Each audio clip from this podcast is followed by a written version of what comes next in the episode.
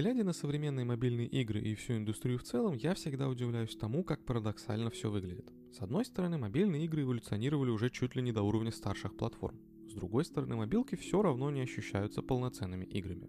Глядя на геймплей игры, даже не зная, что это за title и на чем играется, почти гарантированно можно угадать, где мобильная игра, а где версия для ПК или консоли. К тому же непонятно, куда вообще идет мобильный геймдев.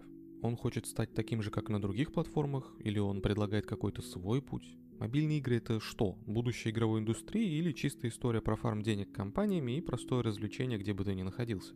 И особенно интересно задаваться такими вопросами, глядя на то, чем были мобильные игры раньше и какой путь они прошли. Часть этого пути мы уже разобрали в прошлом выпуске. Если вы его вдруг пропустили, то рекомендуем вам чекнуть первую часть нашей мини-серии выпусков про мобильный гейминг. Там мы вспомнили, как вообще появились мобильные игры и какой была эпоха Java игр. Ссылку оставим в описании. Ну а в этом выпуске давайте заглянем в начало современной эпохи мобильного гейминга. Пройдемся от появления первых смартфонов и игр к ним до сегодняшнего дня и разберемся, какой путь проделали мобильные игры после перехода на Android и iOS, почему они стали тем, чем являются сейчас и чего от них ждать в будущем. Современные мобильные игры достигли такого уровня развития, что могут затянуть любого. Некоторые проводят со смартфоном в руках сотни часов. Кто-то просто убивает время, а кто-то играет с желанием прокачать свои навыки до ультра уровня. Из какой бы категории вы ни были, важно помнить, что игры это, конечно, хорошо, но нужно и не забывать следить за собой. А чтобы не пришлось надолго отвлекаться от игры, советуем вам обратить внимание на линейку средств для ухода за собой Nivea Men Ultra. Она создана для того, чтобы уход за собой был не только быстрым и простым, но и приятным. В линейку Nivea Men Ultra входят продукты для бритья и после бритья, гель для душа, а также антиперспиранты. И все это еще и с приятным мужским ароматом.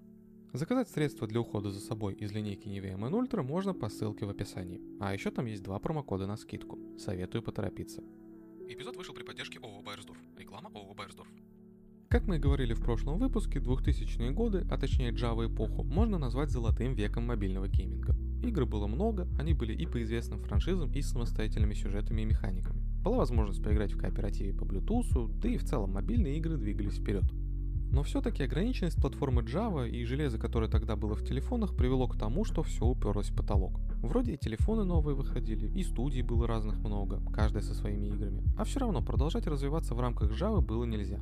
Но ситуация полностью изменилась с появлением сначала первого iPhone в 2007 году, а через год в 2008 презентовали и первый смартфон на Android. Весь рынок мобилок стал полностью меняться. Смартфон не был простым телефоном, он задумывался как гораздо более мощное устройство, а в основе концепции лежало сенсорное управление и необходимость быть постоянно подключенным к интернету. Думаю, и так понятно, почему появление смартфонов изменило мобильный геймдев. Конечно, все происходило не в один момент, но события развивались быстро. Помните, в прошлом выпуске мы говорили про WAP, такой специальный интернет, позволявший скачивать на мобилке новые игры и приложения. Тогда эта тема не особо взлетела, а вот в эпоху смартфонов маркет с приложениями стал не просто нормой, а неотъемлемой частью самого телефона. В 2008 году начинает работать App Store. В том же году, но чуть позже, запускается и Google Play. Теперь разработчики приложений могут размещать там свои творения, продавать их, подгружать обновления. Короче, это вам не WAP, это прям технология будущего. Ну а фанаты мобильного гейминга теперь имеют доступ к тысячам игр на любой вкус и цвет. Сейчас сложно представить нашу жизнь без всех этих магазинов приложений и игр. Мы настолько привыкли, что можно скачать на свой телефон все, что хочешь, что совсем забыли, как раньше приходилось либо знать правильные сайты, где можно скачивать игры бесплатно, либо отправлять смс на короткий номер, найденный на обложке твоей школьной тетради, чтобы как бы купить игру. Это я все говорю для того, чтобы было понятнее, насколько крутым прорывом в свое время были маркеты с приложениями. Естественно, с появлением таких инструментов и возможностей большинство разработчиков игр стали смотреть в сторону смартфонов. Там все было гораздо проще с монетизацией своих проектов, да и удобнее в разы. Разработчики теперь могли без проблем выкладывать свои игры в маркет и знать, что огромное количество людей найдет их игру. И самое главное, если игра подразумевает монетизацию, хоть в форме разовой покупки, хоть в форме доната, эти деньги точно пойдут разработчику. А для пользователей маркет приложений был местом, где каждый мог не только легко и быстро найти конкретную игру, но и посмотреть, что вообще интересного есть на выбор. А еще, помимо просто удобной площадки дистрибуции, маркеты были и некоторые гарантии качества. Во-первых, игры проверялись модерацией на наличие вирусов и прочего говна. А во-вторых, можно было ставить оценки играм и писать отзывы, что позволяло отсеивать плохие игры и легко находить то, что понравилось другим пользователям. Раньше такого сервиса игрокам не предлагал никто. Но это были далеко не все изменения. Как я уже сказал, в основе смартфона лежит сенсорное управление. А это значит, во-первых, больше возможностей и для игроков, и для разработчиков, а во-вторых, большой экран. Если раньше даже на топовых мобилках экранчик был маленький, а управление приходилось умещать на ограниченное количество кнопок, то теперь можно было дать волю фантазии. К тому же в смартфоны вставляли акселерометр, он же датчик наклона, то есть появился еще один, по тем временам максимально необычный элемент управления. Эти изменения уже сами по себе позволили делать необычные для того времени игры. Управление можно было адаптировать максимально удобно под любой жанр. Даже сам факт сенсорного управления становился главной фишкой игры, как, например, было в Angry Birds. По сути, весь прикол игры заключался в возможности пальцем натягивать рогатку и прицеливаться в нужном направлении. Да и в целом, с каждой новой моделью смартфона от абсолютно любого производителя росли технические возможности устройств. Соревнование брендов набирало обороты, поэтому чем дальше, тем более мощные были процессоры, больше и четче экраны, росли объемы внутренней памяти и оперативки. А в какой-то момент смартфоны вообще по сути перестали отставать по мощностям от ПК. Ну ладно, отстают, конечно, но разрыв не такой большой, как в эпоху классических мобилок. Сорян, что немного затянул с рассказом не про игры, а про телефоны, но это важная часть, без которой не сложится картинка той эпохи. Смартфоны действительно перевернули все, что было связано с телефонами. От принципов их использования до того, какие игры стали делать. Я до сих пор помню, как впервые купил себе смартфон, и это было совершенно новое ощущение после старого Sony Ericsson. Я тогда вообще не шарил за все эти Google Play, Android и все остальное, но даже так понимал, насколько телефон стал круче. Ну а первым делом на свой новенький LG Optimus One я побежал устанавливать все игры. Конечно же, я пробовал все, что было популярно в те годы, начиная с портов игр, которые были еще на телефонах с Java, и заканчивая хитами вроде Angry Birds, Cut the Rope и других подобных игр. Все, чем мог похвастаться смартфон, было новым и кайфовым, а сенсорный большой экран делал каждую игру особенной и максимально свежей, технологичной и интересной. Ну и раз уж мы наконец-то добрались до игр, давайте теперь разбираться, что же они из себя представляли в ту эпоху. С появлением смартфонов мобильные игры стали куда разнообразнее. Буквально сразу стали появляться игры с совершенно разным геймплеем, спецификой и сложностью проработки. Правда, нельзя сказать, что это было прям такое осознанное разнообразие. Во многом оно объяснялось тем, что разработчики просто стали пробовать воплощать свои самые смелые фантазии в реальность. Хоть иногда эти попытки оказывались успешными, поначалу игры были довольно простыми, и игрокам и разработчикам надо было немного привыкнуть к новым реалиям и разобраться, что вообще интересного можно придумать для смартфонов. Ну а пока идет процесс адаптации, надо накидать в маркеты чего-то простого, но как бы инновационного. Разработчики пока еще не полностью разобрались с тем, что дает новая платформа, и делали свои первые шаги. Самым очевидным первым шагом были порты игр с Java на новые операционки и устройства. Немало игр, вышедших задолго до появления смартфонов, были перенесены в новые реалии, часто даже без особых изменений, как, например, было с Gravity Defied. В ней сохранилось классическое управление, графика, физика, короче, все было таким же, как и раньше.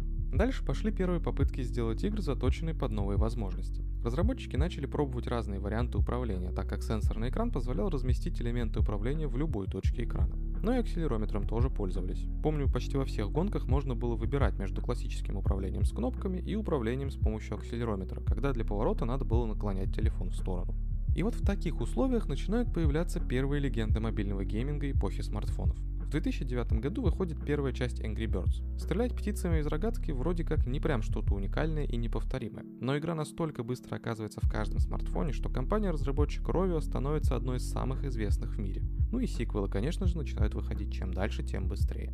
Подробно останавливаться на первых играх, вышедших для смартфонов, мы сейчас не будем. Но если вам интересно вспомнить эту классику и узнать о ней чуть больше, переходите в наш Boosty по ссылке в описании. Там всех, кто оформил платную подписку, будет ждать дополнительный выпуск подкаста, в котором мы рассказали историю создания первых хитов эпохи смартфонов. Следом за злыми птицами появляются и другие казуальные и не особо нагруженные смыслом и механиками игры.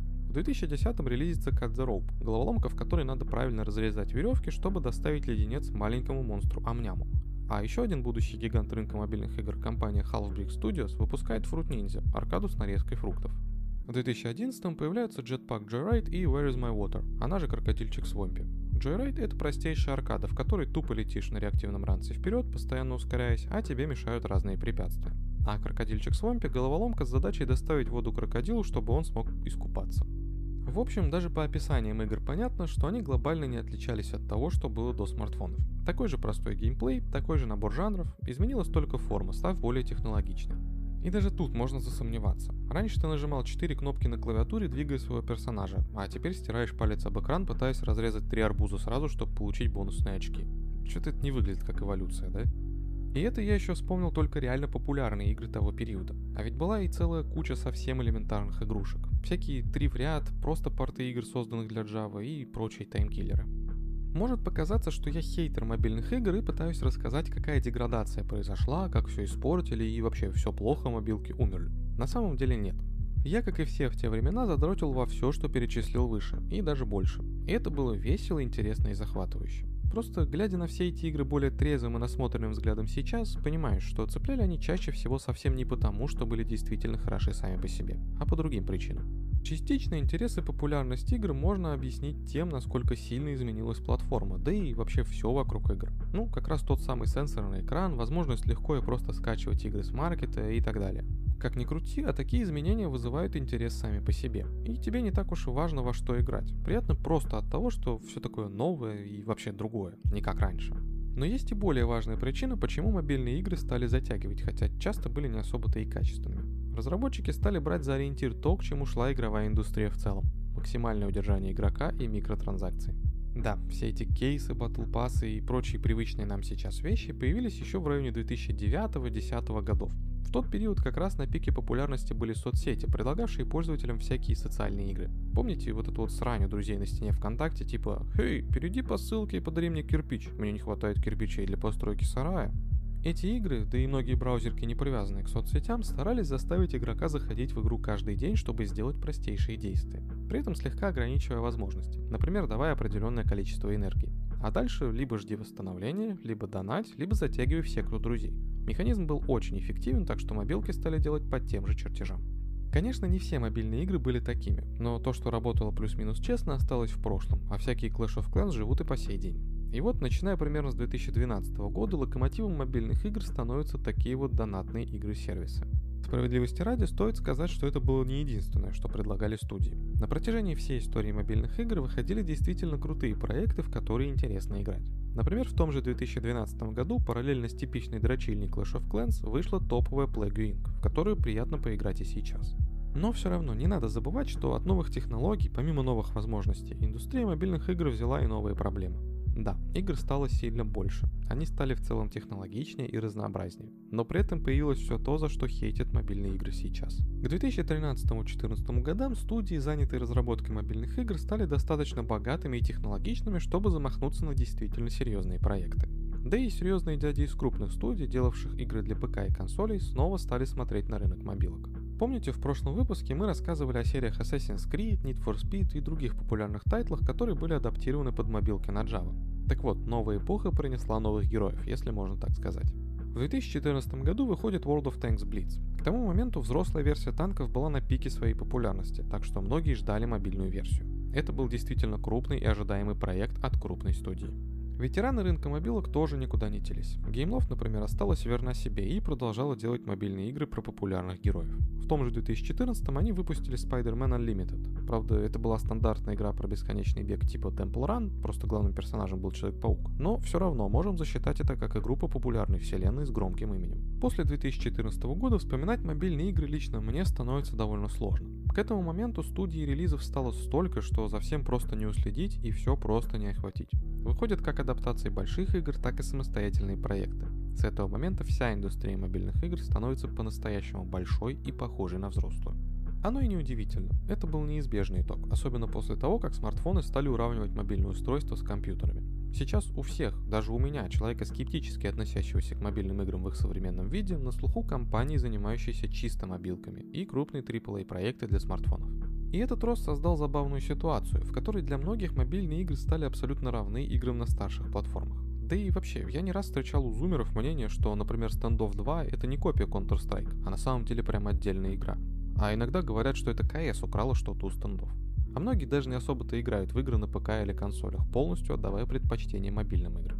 Мобилки всеми силами стараются быть похожими на ПК-гейминг. Для этого даже киберспорт по мобильным играм появился. И это не какие-то там любительские турики с призовым фондом в ящик пива. Это большие ивенты серьезной организации. Вот буквально сейчас идет PUBG Mobile Global Championship 2023 с призовым фондом в 3 миллиона долларов.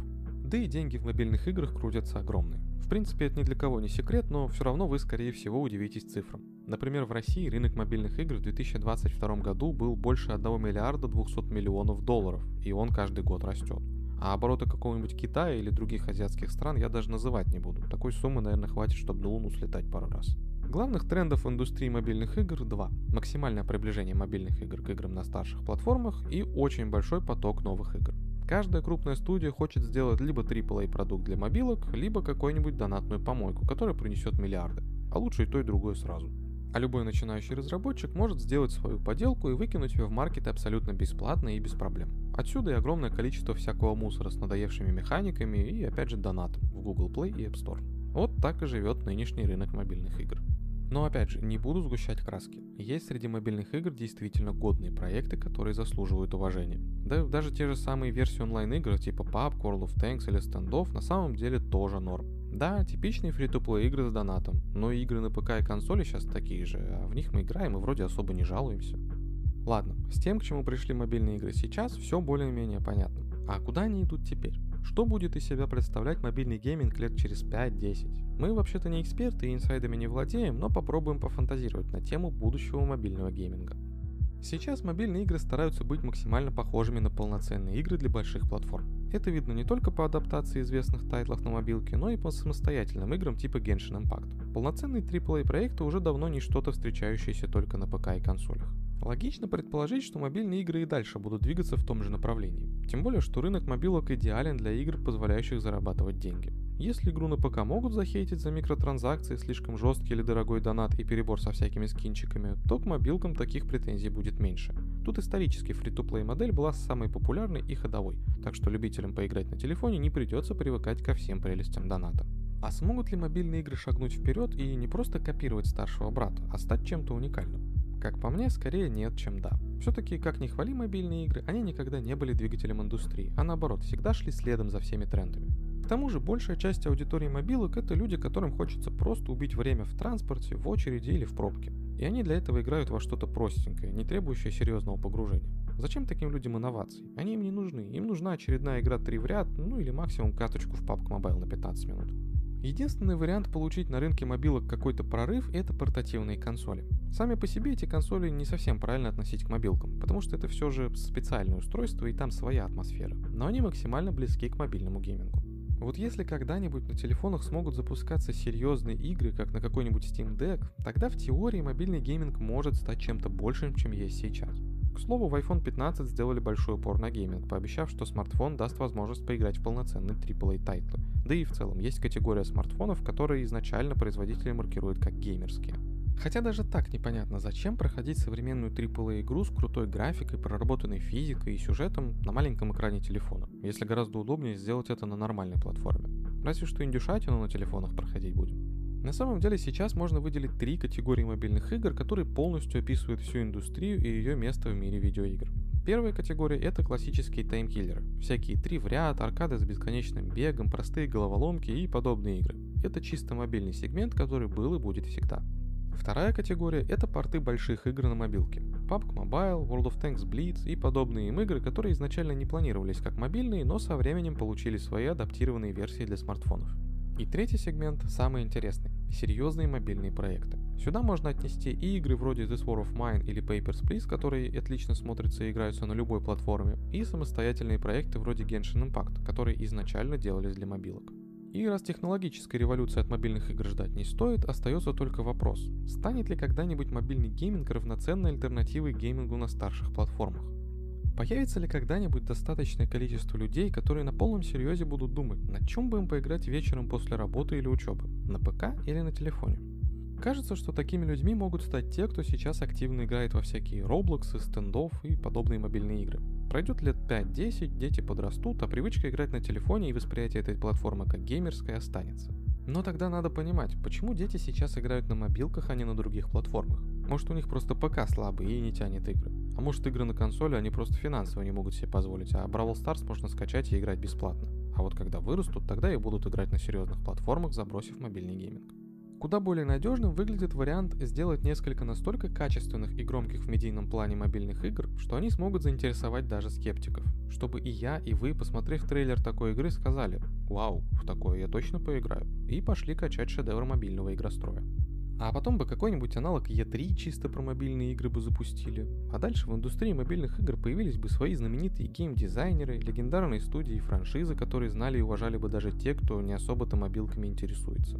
Вот в этом случае мобильные игры могли бы стать действительно важной и весомой частью игровой индустрии. Но пока из всего перечисленного нет почти ничего, так что до успеха мобилкам еще далеко. Короче, пока что я не вижу большой перспективы для мобильного гейминга. Перспективы в смысле чего-то крутого, инновационного и серьезного, на уровне игр на старшие платформы. Такого, чтобы можно было уверенно сказать, что мобильные игры это прямо отдельная, самостоятельная и действительно важная часть игровой индустрии.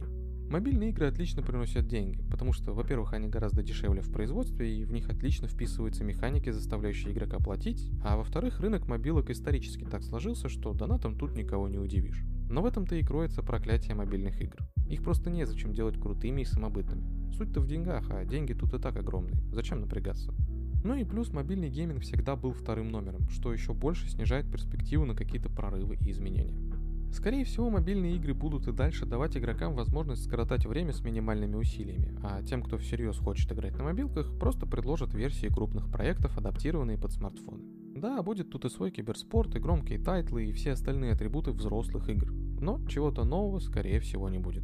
Если у вас есть свой взгляд на будущее и настоящее мобильных игр, расскажите об этом в комментариях.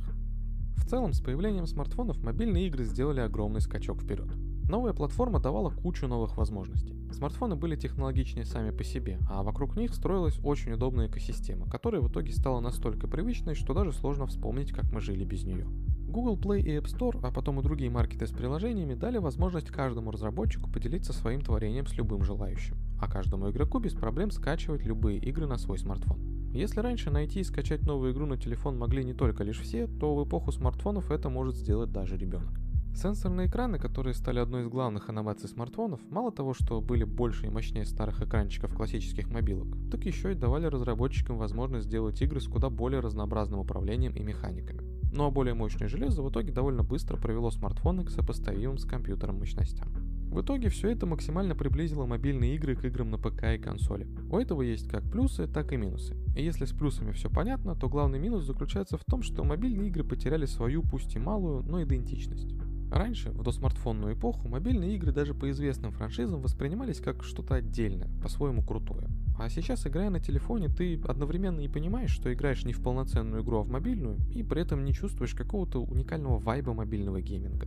Что на ПК, что на телефоне, плюс-минус одно и то же, только графика и управление разные.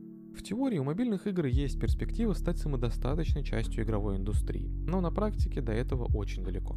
Если вы не согласны и считаете, что мобильные игры по-прежнему уникальны, самобытны и вообще очень крутые, то пишите об этом в комментариях. Расскажите, во что играете, считаете ли для себя мобильные игры полноценной альтернативой играм на старших платформах и каким видите будущее мобильного гейминга.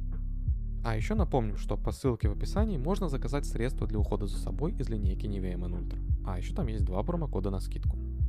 Спасибо за прослушивание. Не забудьте поделиться этим выпуском с друзьями, если он вам понравился, и поставить лайк. Если вы слушаете нас на Apple подкастах или CastBox, то поставьте нам хорошую оценку и оставьте отзыв. Это очень поможет подкасту в развитии и просто сделает нам приятно. Выпуски выходят при поддержке наших платных подписчиков на Boosty и ВКонтакте. Вы тоже можете оформить платную подписку и получить от нас дополнительные выпуски и другие крутые материалы. Ссылка будет в описании под выпуском. Также у нас есть канал на YouTube, где выпуски выходят в видеоформате.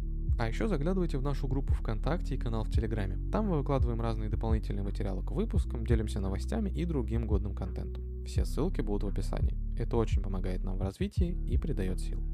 Всем пока.